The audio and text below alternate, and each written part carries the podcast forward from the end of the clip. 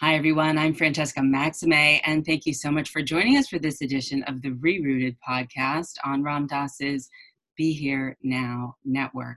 This is actually the first recording that I've done since his passing, and I really just want to honor all of the wisdom and all of the love that he has seeded in community around the world. And in honor of that, the podcast today is really about collective community and connection. The gentleman that I'm joined with today is Hector Sanchez Flores. He is the executive director of the National Compadres Network, NCN, where he leads the organization's work to promote methods that build on the cultural and personal assets of people and communities, especially for young men of color, to intervene and prevent violence, truancy, teen pregnancy, and other life-limiting outcomes for kids, teens, and families.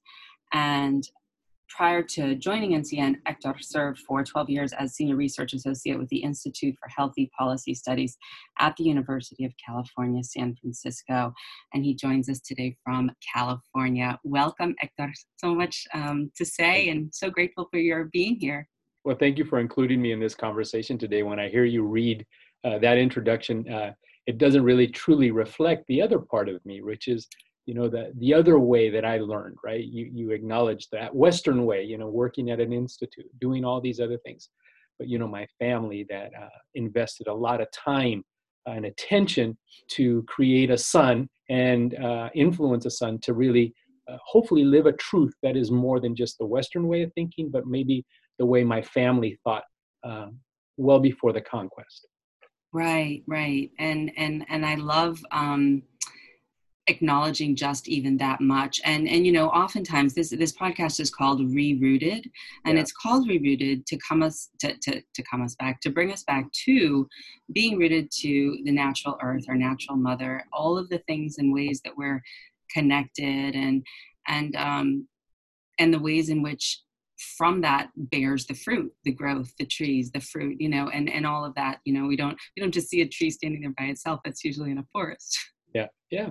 No, I get it.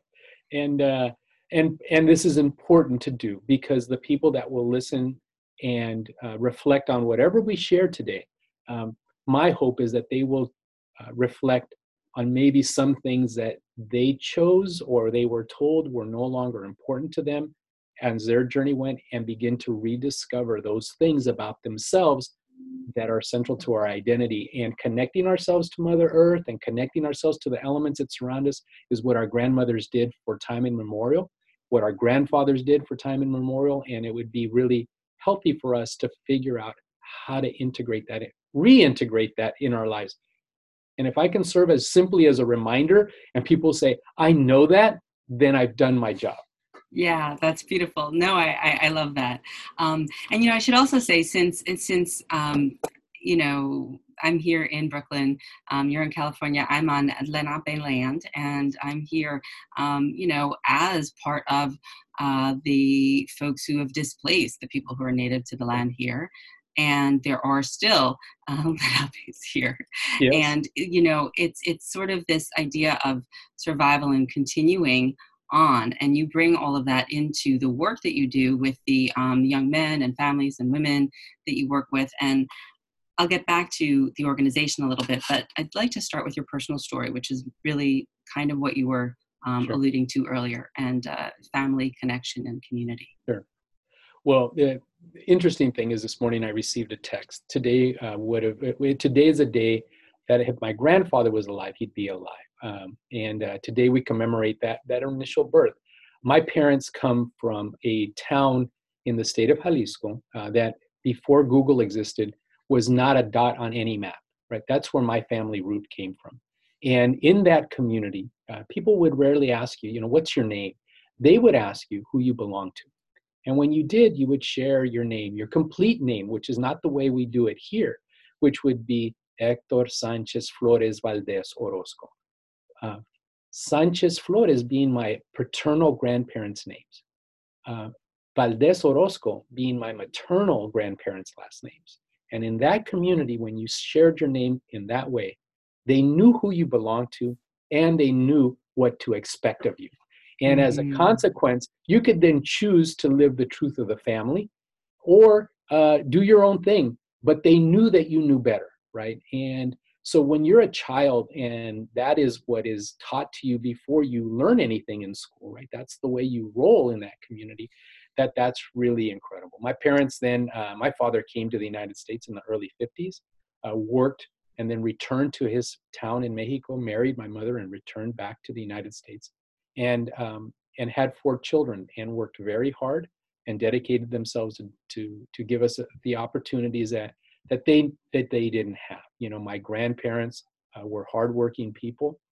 They were people of the earth and were successful in that endeavor. But my parents chose to come here and do that work. And as a result of that, they did something that I don't know if, you know, I don't know if I would have done, but they did. They trusted those things that they were told, such as that education was important. And they really pushed for their children to receive an education.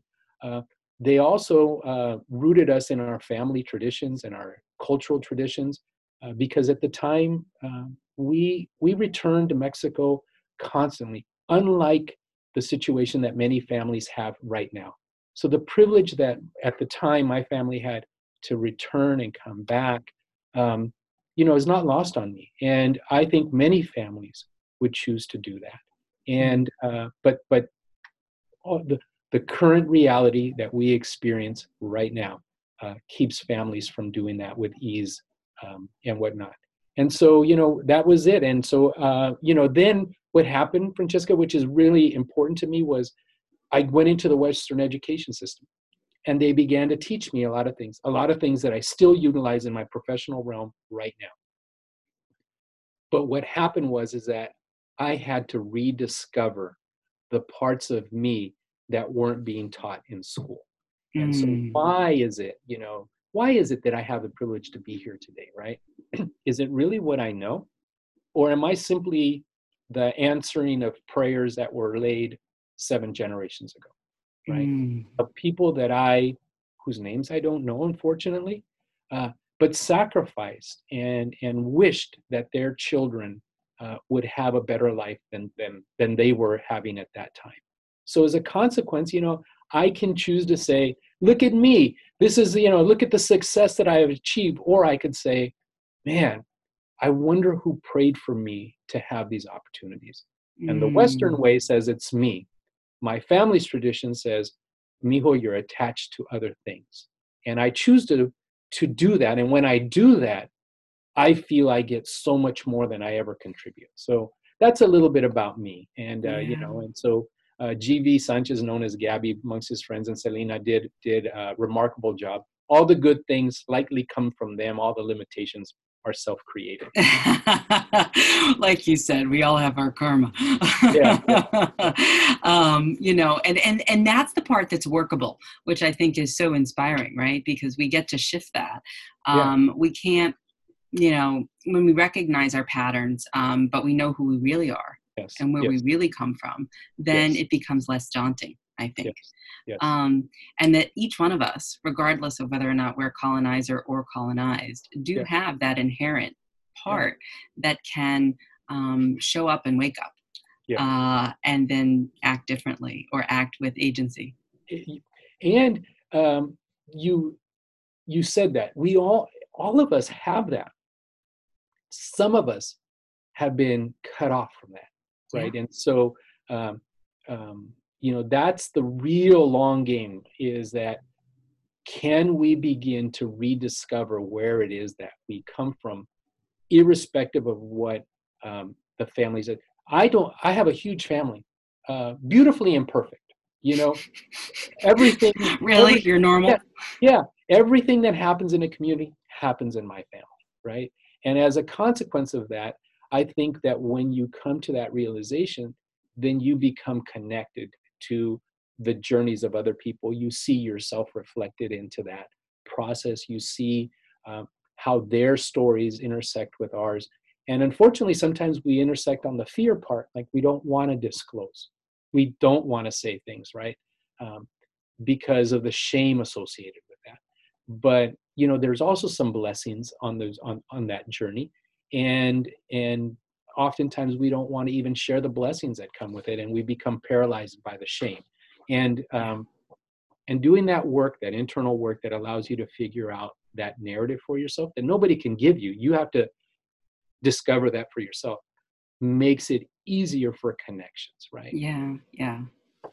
Tell me an example of when you hit the shame wall and then you know, tunneled out of it. Because I've, you know, heard it said that I really kind of have thought about this because shame feels bad, and yet grandiosity and power tripping feels good. Yeah. That the shame is just as self-absorbed as the grandiosity, because it's all about me, as opposed to me meaning what I did wrong, as opposed to me, I'm better than you and I'm going to try to make you pay, right? We're on other scales of whether or not you're down under the rug or you're, you know, trying to be on top of the mountain. But I think it's humanizing and real to kind of recognize that they're sort of interestingly internally oriented, as opposed to like that compassion focused out externally oriented. But you have to kind of work through the shame block, which is why I'm asking for the example, if you have one. Sure. I think that being a cisgendered Latino male, it is inevitable that as we were being raised in the era that I was being raised, that we would hear things that today we label as homophobic, right? At that time, it was the way that families, communities found acceptable to separate ourselves from other people, right? People in our families, people in our community, right? And as a child, when you hear these things, you don't question them. You're a child, right? That they are just the way they are. And I had to separate, for example, what the outside community was saying and what my father then stepped in and he says, we don't do that. And when he observed me do something, he observed me directly. He said, mijo, we don't do that. And there was a moment where I was thinking, but everybody does this. But it was very clear that he said to me, mijo, we don't do this, right? Meaning that we do not have shame other people. We don't shame other people for who they are, right? Right. But he didn't explain to me, you know, the work that needed to be done. He just put down the maxim, mijo, we don't do that. And there was an internal conflict, like, but if we don't do this, why do other people do it, right? You know, and so you're a child. I was a young boy. I was still not a young man. Sure. And I struggled with that tension, right? And it wasn't until I was much older and a professor who was pushing us to say, you know how it is that we perceive people come to be themselves. And I was still trapped in my thinking. I was still trapped, in spite of what my father had said, I was still trapped in my thinking. And he put out a challenge for us. He said, then you write when it is that you consciously chose to be who you are, right? And I was embarrassed to say that I couldn't write that paper. Because I am who I am. I'm a Latino male, cisgender. That is my life. That is my experience. I never question it. That's just who I am. And why was I inviting other people to justify who they were? And when that switch flipped, it was the day that my right brain and that professor and my left brain, where my father was saying, mijo, we don't do that. When they came together, and I was like, wow. I need to do something different. I can't just think something different. And that moment I chose to realize that we are in this together, that another person's journey is maybe different, but it's not about respecting their journey. It's about being with them on their journey. And when needed, and when I play a role, or when I'm asked to play a role, to step in and say, we don't do that to our children. Right? Yeah, that is such a beautiful example.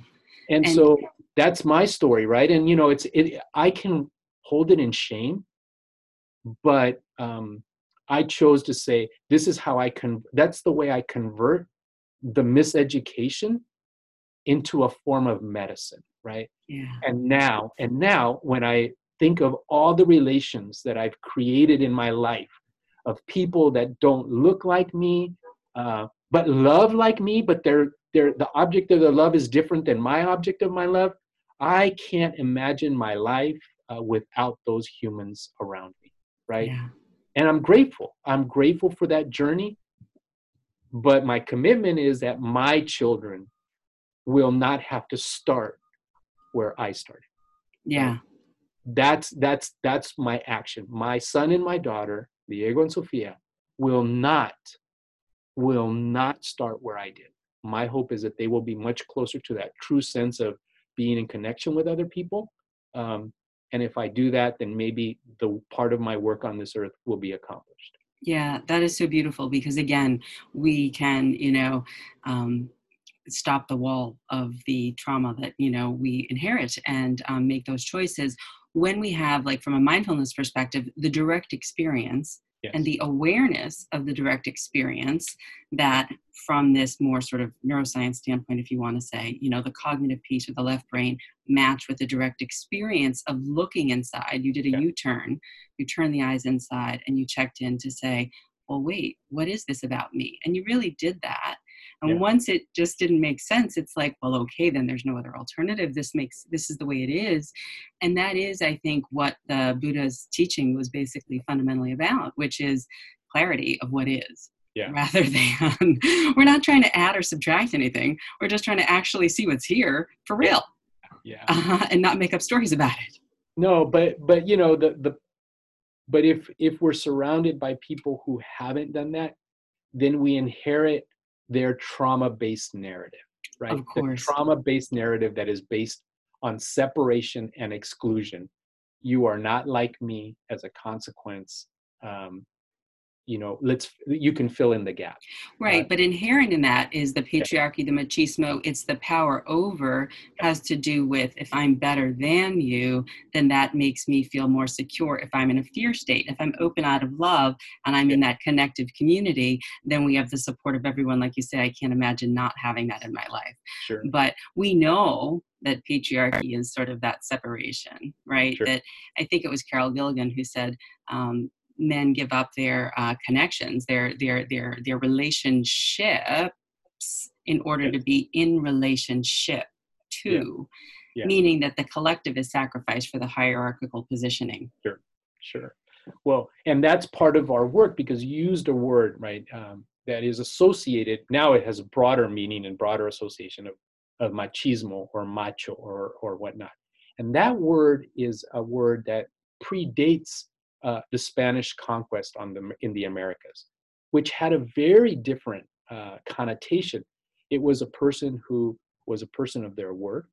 It was a person who was respectful in all their relationships. It was a person that did not abuse themselves or abuse people in their circle. It was a person who took responsibility to make sure that the collective was taken care of. And that was the definition of the term. Machis was the word. If you live those principles in your day-to-day life and you reflected, the other one that you included, ceremony, in your life, right? That was a critical one. It's critical. That if you did that, then you were a reflection of that. And if you did, you were then macho, right? Which is the diametrically opposed view that we have. And and people will say, where is this? Why? And was in the códices, that was the part of the Aztec culture that was educating boys, right? Yeah. Now, when the conquest comes, the first thing that they take is your word. And it's a hard pill to swallow, to say, how can it be that we utilize a word in its diametrically opposed definition, but that's it. So we work on that dilemma, and saying, when we say, all our relations, or when we say en la quech, which means you are my other me, tú eres mi otro yo, that we are now in a different type of relationship, right? And once I see you, then I have to really work to be in relationship with that sacred essence that you carry. And that's a hard way to be in relationship with people, but it's a muscle that once you learn to practice and work, all of a sudden you discover that you carry that within you. Our grandmothers did it. Our mothers did it. They forgive us once, they forgive us twice, they forgive us all our lives, right? Because they want to preserve that relationship. And that's really important. And when you teach young men that you know, which is really what we're trying to remind them of. The most powerful thing you have is to be a man of your word, right? Yeah, integrity. And if you can live that way, then you will make mistakes, but when you do, there'll be a pathway to correct because you have relationships with people, right? And really accountability, right? You know, it's much more, anyway, so that's what we attempt to do.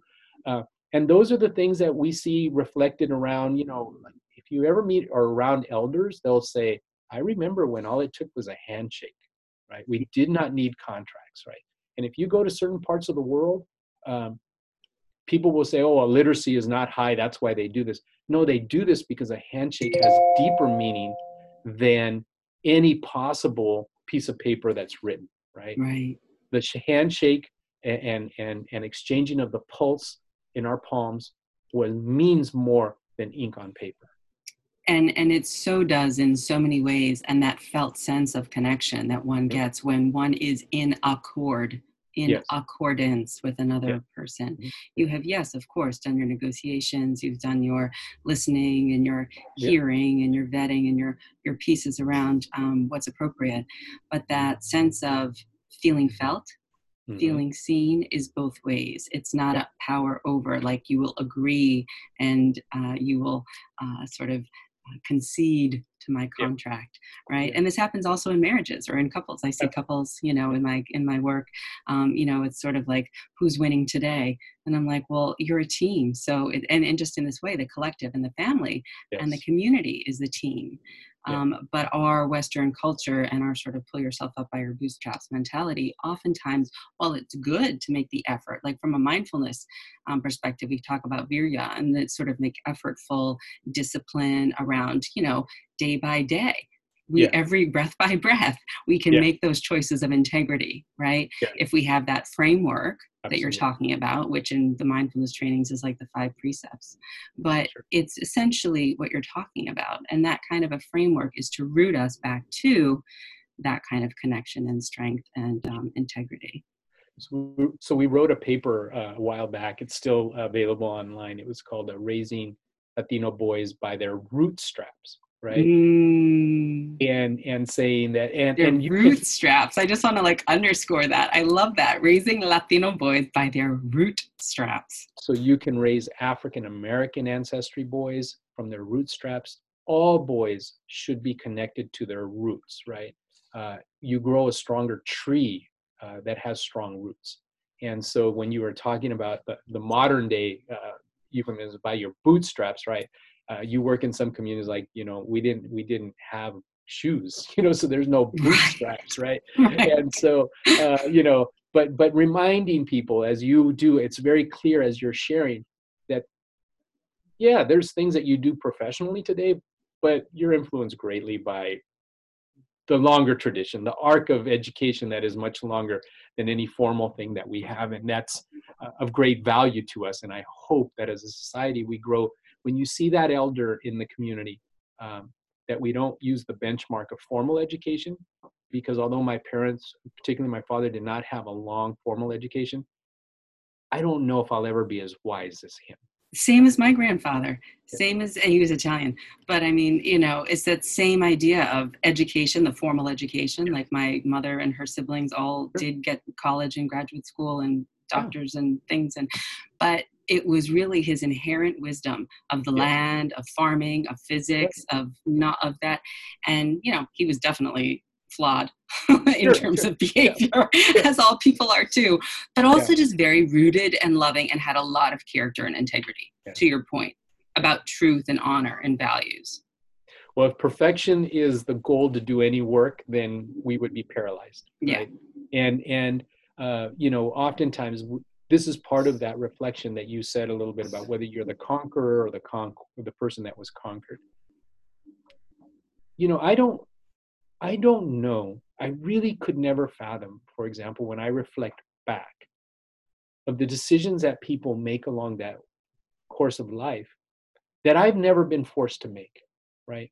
I don't live in that time. I don't know if I've ever had a moment of making a survival decision, right?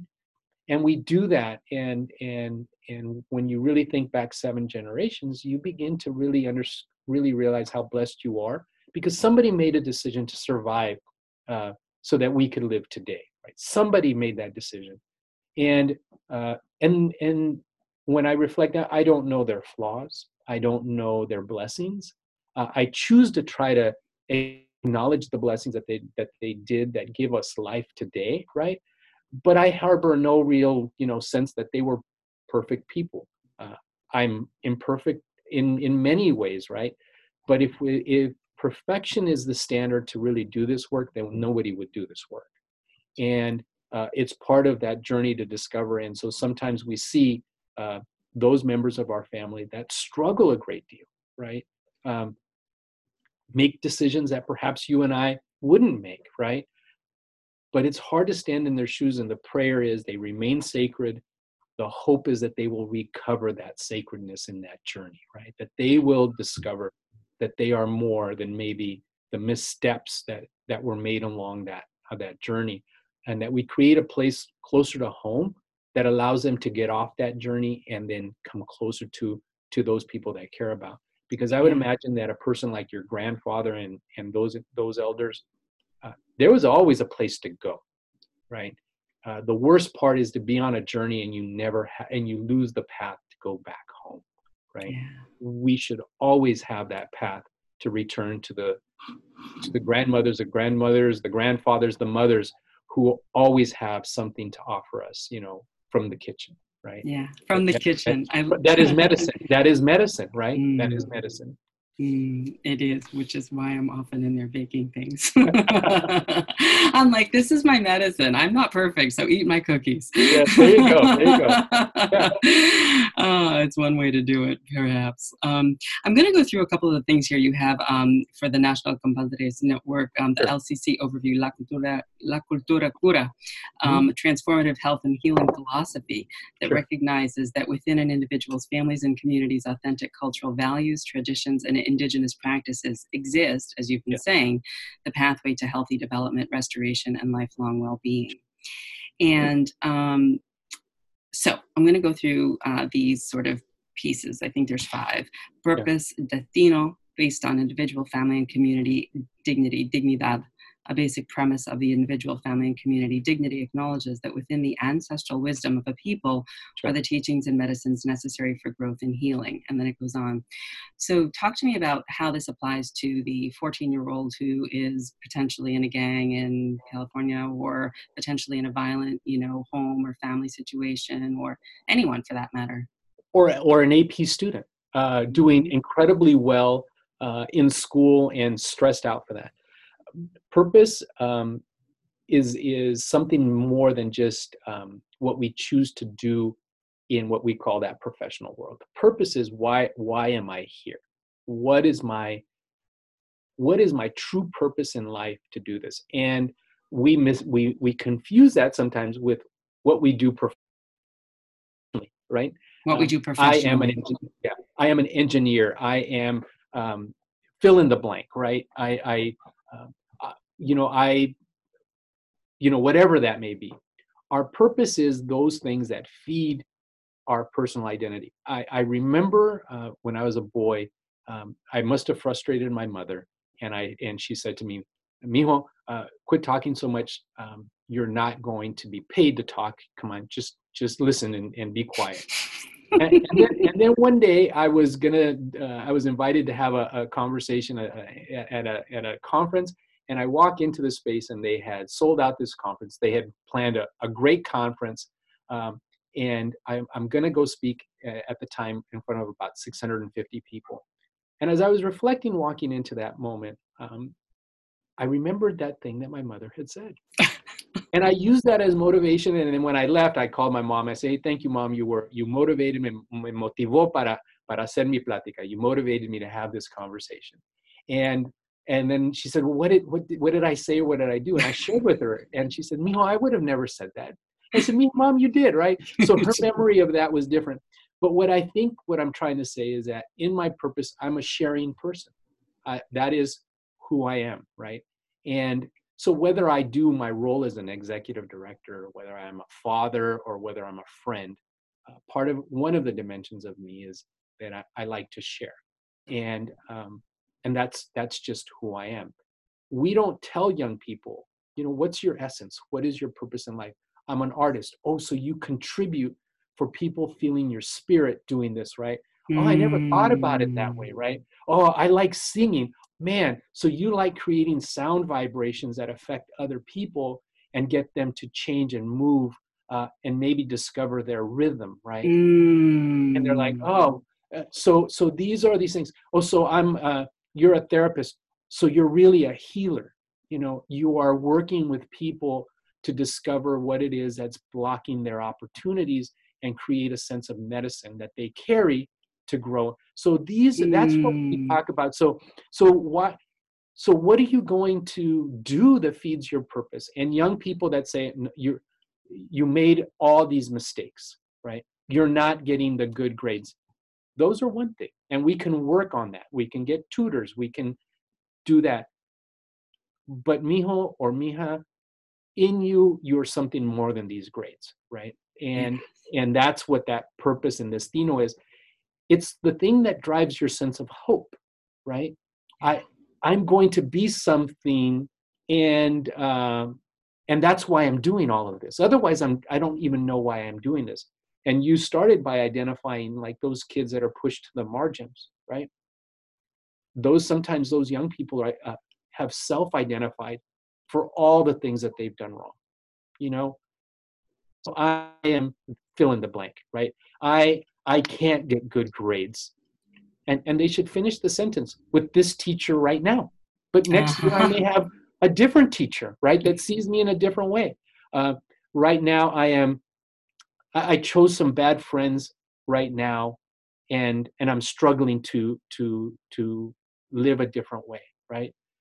Your purpose is very different. Your destiny is not. And so you meet people that are really successful that have not lived their purpose either.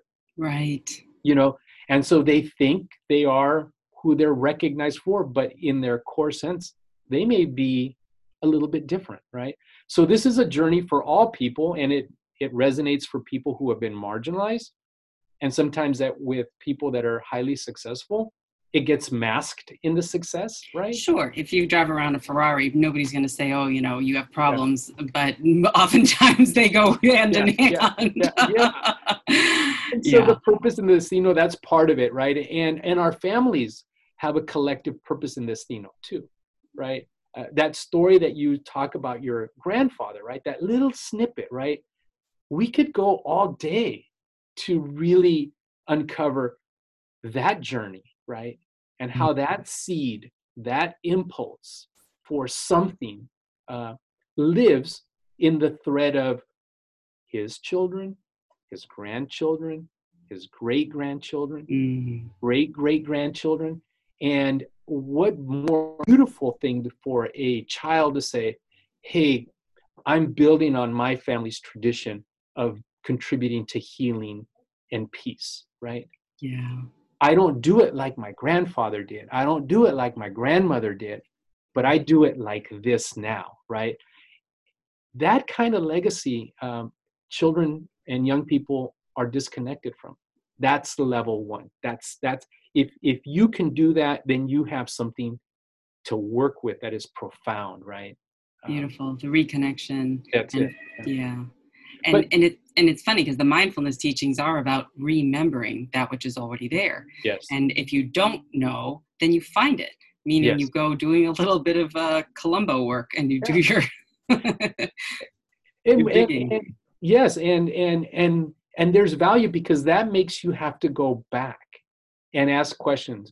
And so sometimes children will hear, oh, your grandmother was a great cook, right? Ignoring the fact that, you know, our grandmothers, when they cooked, they were cooking all the time. So their sphere, it was usually in that house, right? And sometimes for many of us, our children no longer see that as clearly because both parents are working outside of the home. And so that way of the way historically our homes, the men worked outside of the home and the women worked inside of the home. and then the economy shifted, and then everybody started working outside of the home and all of that.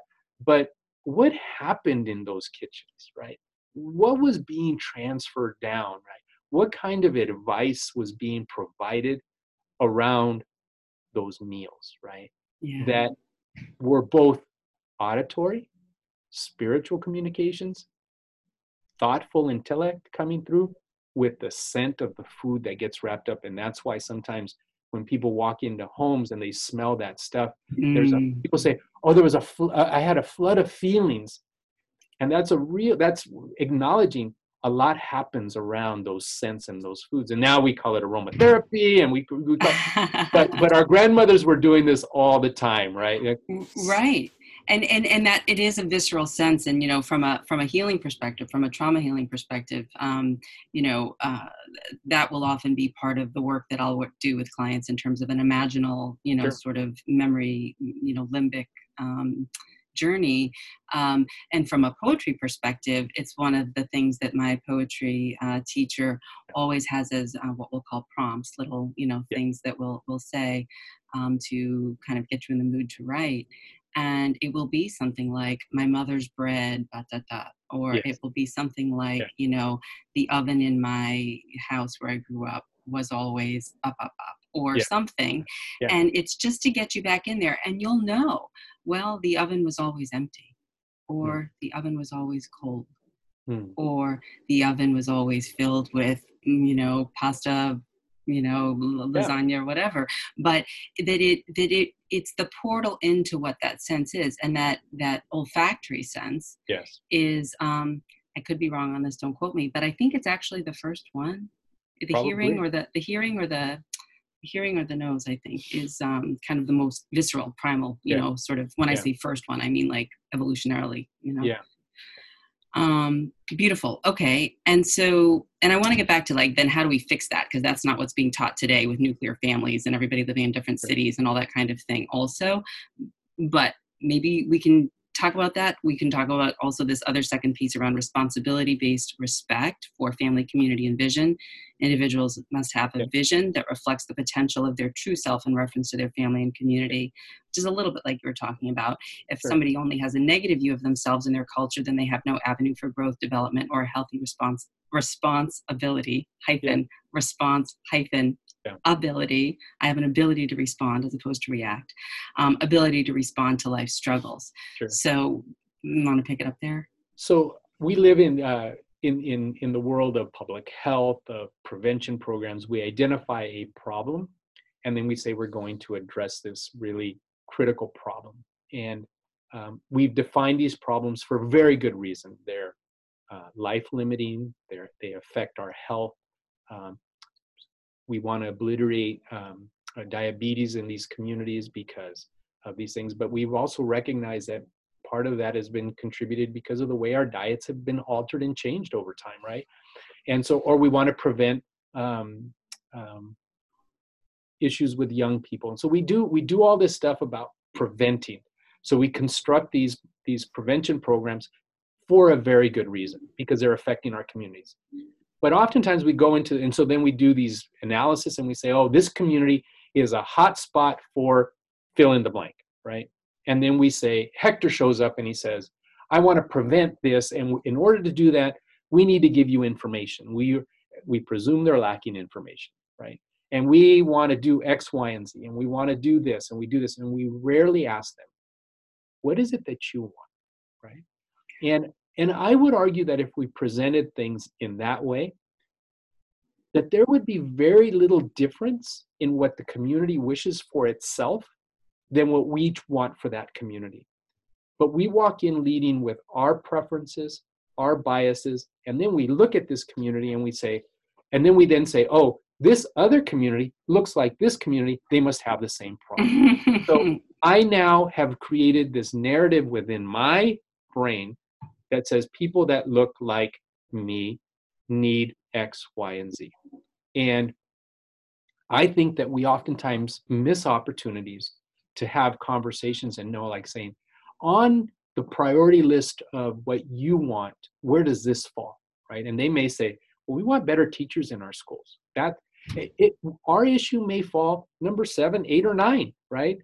But are we willing to help them on their 1, 2s, and 3s, right? Yeah. And building that relationship so that when we get to that point where we've helped them, connected them with resources to address those things, when they get to 8 or 9, which was my issue, it's okay.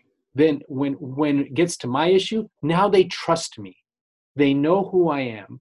And they then say, well, then they invite me. How do you think we can do this, right? Mm. There's a very different way. And part of it is we will need mental health professionals. We will need public health professionals. We will need physicians and doctors. We will need the full range of people to help us, teachers. But in this world, we tackle issues by silo. And usually my issue is way more important than yours. Let me... It's okay. I forgot to mute my phone. It's okay. You're a popular guy. Yeah. So my issue has to be more important than yours, right? Because this is what I do, right? And so the question then becomes is how do we work in a very integrated way with communities so that communities can bring forth the things that are really crucial to them, and we can walk alongside of them and build that up. And also identify, what are the parts about our communities that are naturally protective? Well, that I want to get into, because one of the big things that I think is missed in Western psychology and in the way that a lot of therapy is practiced in the settings that I've been in, including in the trauma therapy circles that I've been involved in, is that there is no mention of what it's like to have collective healing. What is it like to do a drum circle, to do a dance class, to do being in a band on the weekends, to be in that space of, no, this is the healing. Yes. This is where the work is done. This is the sewing circle, the knitting circle, the bread baking, quilting circle, whatever it is, that this is the healing. And we don't need to spend a couple $100s for 45 minutes in somebody's office in order to do that. Yes, there's a place for that. There is a place for that. But that there's also this broader context where a certain kind of healing in certain communities is frankly more effective. We want to say it's either or. And it's an and, right? Depending on what we confront, that may be grandmother medicine, it may be grandfather medicine, it may be auntie medicine, or it may be somebody that has a different experience in us to help us get to that point. A mentor or something. But if you ever have the privilege of going into a rooted community and you see all the things that you described present there, right? A sense of spiritual connectedness, a sense of joy through the arts. Joy through the arts of gathering for music, to celebrate the talents of other people, right? When you see that, you can still feel a little disconnected, but it's a little bit harder when people see you and you walk in and they say, so great to see you, and it's genuinely felt. I haven't seen you in 2 or 3 weeks, right? You remain connected. That's important thing. Those are those important elements, and you see it, right? You hear stories about people who say, when I go home and I go on Sunday to church with my mother, I realize what is missing in my life, right? Or because people are genuinely happy to see you. I have not seen you. It's good that you're visiting your mother. Those elements, and then when you see it even deeper, and you allude to. Communities that use drums. They use drums as a reminder of that's your original gift. Yeah. Your original gift was the drum beat that your mother left in you when she nurtured you, when she shared your blood with you, when she gave you that first breath. And so how do you view a drum when your culture says that's your original gift? Right. And then you don't practice that. And at some point you just rediscover it and you're like, oh my goodness, this is my true inheritance, right? Sitting in circle or saying, we need to cleanse you. Come here when you need some cleansing so that you can start anew, right? So you go to a lodge ceremony, right? And in that lodge ceremony, you sweat it out, right? And you're with a trusted individual who has lived that their entire life, right? They didn't learn this at some point. They were raised with this. And when you leave in that cleansed state, you feel very different, right? Mm. Or when you gather in circle of support, right? Or healing. And you hear other people share the struggles that they have, as well as the blessings that they have, right? Mm. And then that commitment to do something with that new awareness. And you sit collectively with people, which I have the privilege to do. And you grow. You know, I always feel like, man, this circle gave me so much. And I always feel like I'm the taker, right? You know, in rare instances, people will say, hey, Hector, you know, when you shared, and then like, okay, good, I'm refilling that vessel, right? I'm giving something back. And that's what we did, right? Some those circles sometimes happen in very formal ways, right? You know, people gather with a common interest to address historic wrongs, to do something better in the future. But sometimes they happen around our dinner tables, and that's how we did it. And we have to remind people that yes, some of us struggle with things that do need professional help. You know, if you're diabetic, you need a doctor to help you. Sure. But you also have some dietary things that maybe you can remember that would make us more healthy. And you know, that those are those realities that I think that we need to be reminded of. But a community, a collective community, when we work with them, it's not just one family, it's a collection of families, right? Right.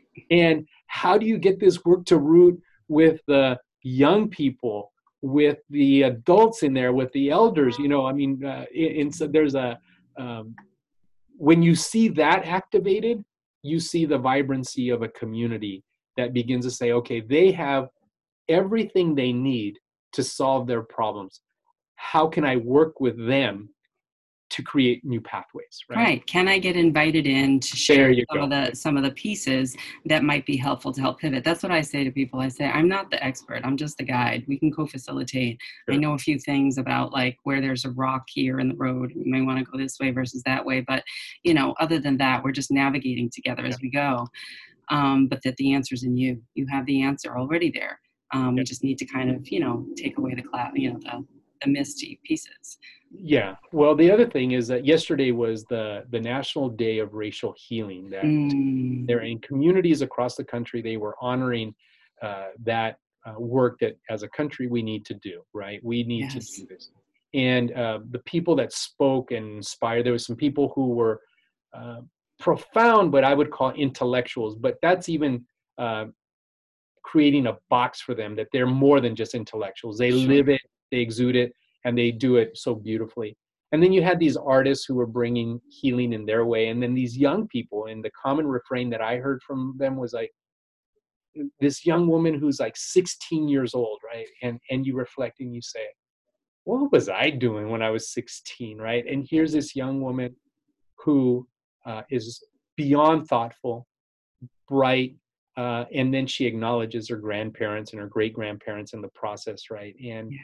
And you're sitting there like, well, see, I'm not needed here. This space has everything it needs. And this young person is wise beyond their age.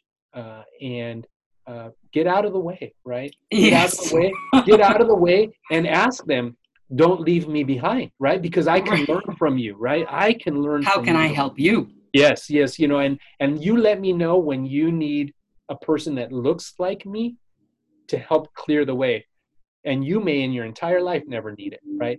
But let me be along for the ride. Because I want real allyship. Yes. Yeah, that's real part. I even go beyond it. That's partnership, right? Yeah. The invitation is I'm here. Yeah. To support you. Yeah. Call me when needed, or, you know, I'll remind you. That's beautiful. And it's so funny, the Day of Racial Healing. I had a moment yesterday with some folks around that issue and sort of my own personal social location around the environment that I was in, that pretty much is predominantly a white environment. And just sort of this call to sort of call in about this issue and the discomfort that's still very much present. with what that means or looks like, and sort of the invitation to say, look, we can do this together. Really, sure. It's not so bad if we do it together. And yet there's still a lot of fear there and a lot of distancing, and then allowing that, right? Like you say, like the forgiveness piece where the grandmother always forgives the little one, you know, it's sort of like, okay, well, me at my age now, I'm learning that it's sort of like, if it's not necessarily forgiveness, it's the allowing, that mindfulness piece of just like, well, this is just the way it is right now, which is again, that other thing of, like you say, it won't always be this way. It's everything changes, right? So these are these core tenets of life. I mean, of mindfulness, of dharma, really. It's the truth. That's what it means. I mean, you have your own words for it, right?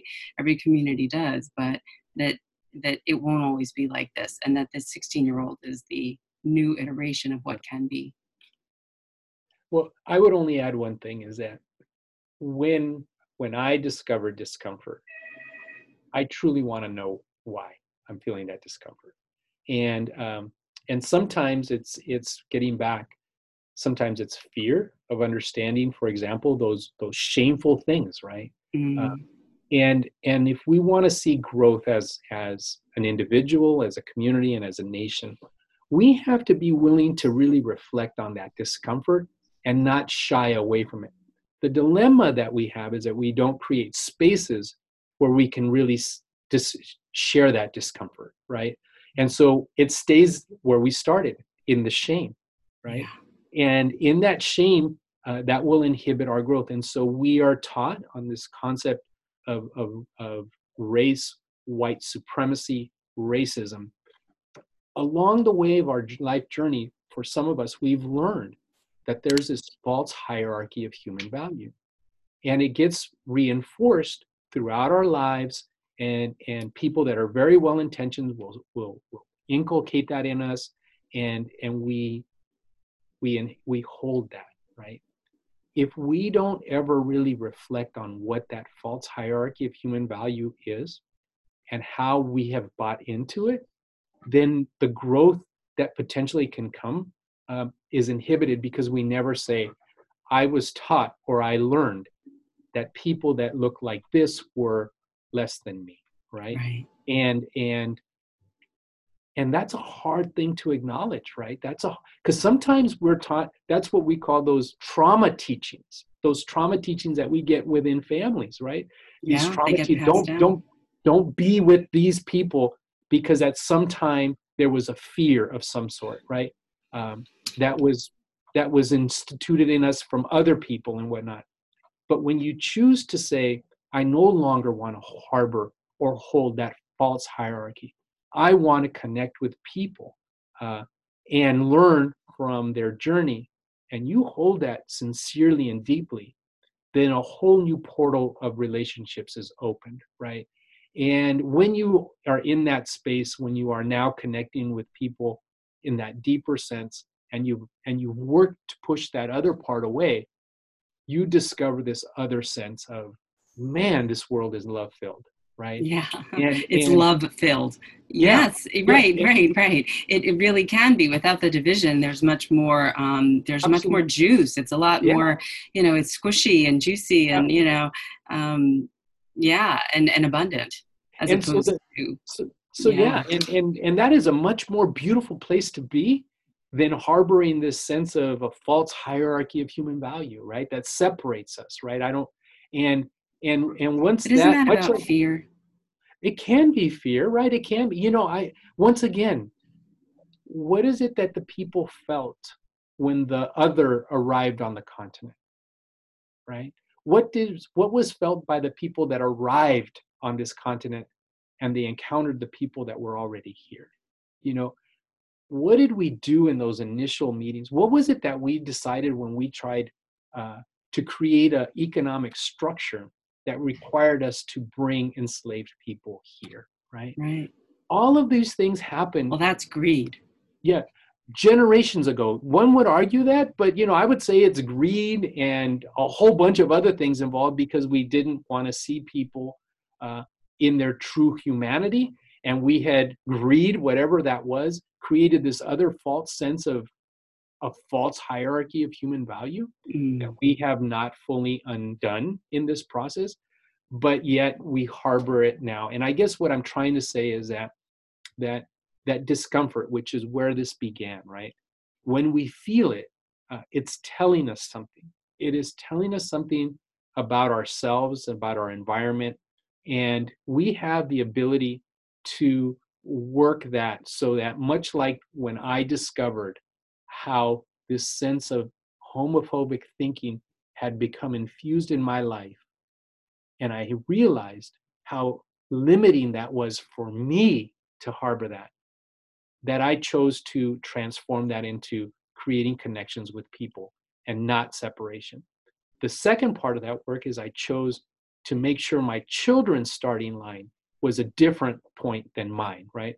On the topic of race and the way we're raised around race and ethnicity here, that there are things that sometimes we're told by our environments, sometimes within our own families, and we can reflect and alter that, and we can change that.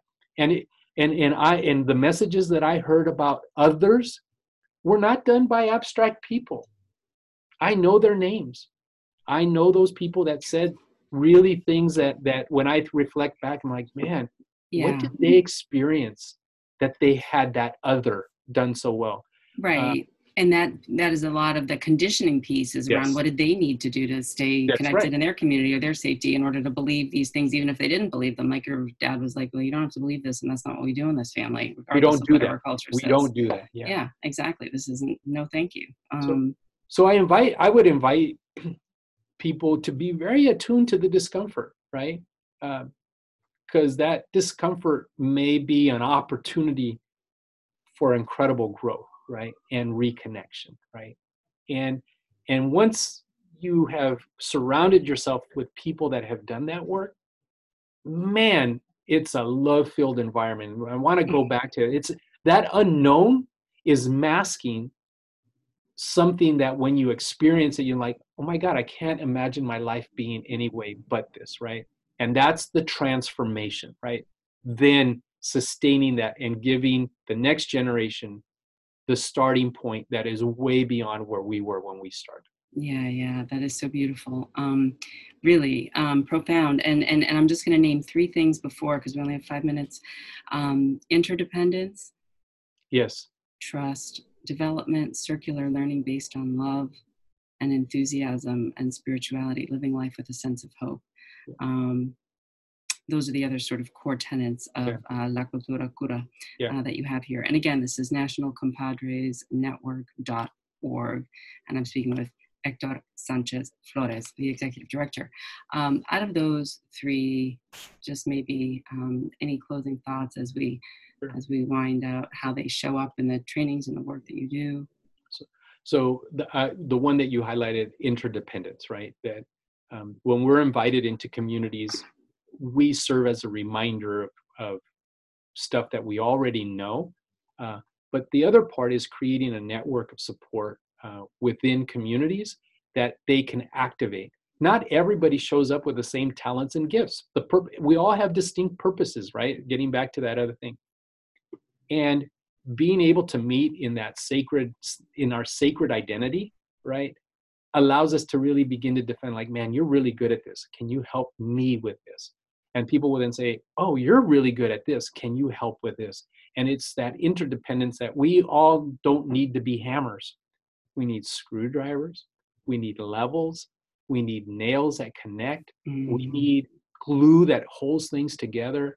We need the people that conceptualize that. And when we work in communities in that and we foster that sense of interdependence, it breaks down those silos, right? Yeah. And if we gift a community, if when we leave that community, they say, they didn't teach us anything we didn't already know, what a wonderful gift to give them. I consider that like high praise, right? And my hope is that later on, they will say, oh my God, maybe they know something to help us get to the next level, right? Mm-hmm. Because if they think we hold the magic, then we're doing our work wrong. Mm. We should be gifting them with their own ability to do this and them say, it's not magic. The National Compadres Network facilitates some really powerful things, but we have some things that are incredibly valuable too.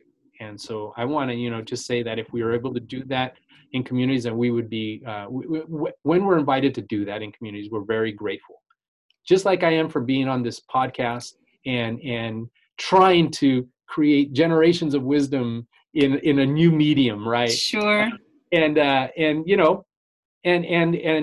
if our ancestors had podcasts, I'm sure they would be using podcasts too. Right? Right. And if I had them when I was 20, I would have been a YouTube star maybe, but you know maybe, what I mean? Yeah. I mean, you got to work with what you got. So, yes, yeah, you know, yeah. And really, I think, one of the other mindfulness teachings is, something along the lines of, I'm going to butcher this, but something along, give me a seed and I'll know that, there's a new day or something, someone will probably write me and tell me what it really is. But the point is that these seeds, those are the children, those are the young people, each one of us is still the seed. And so are we watering it? What are we planting? Are we taking care? Are we tending our garden? And is that not something that we can do every day? And isn't it easier done when we're together, doing it together? Absolutely. And I'll just close with the elders' teaching, because people will say, we're taught in the Western way, the grass is always greener on the other side. And an elder in circle one time shared with us, not just me, the grass is greener where you water it. Yeah. Beautiful. All right. On that note, water your grass. There you go. Hector Sanchez Flores, the executive director of the National Compadres Network, and NCN, again, the website, nationalcompadresnetwork.org. You can find it here on the Rerooted Podcast. And I really want to thank you for your time and your presence and your gift and all of your ancestors' gifts and wisdom. May we collectively continue to heal and recover that which has been obscured. But it's still here. Yes. Aho. Okay. Ciao. Ciao.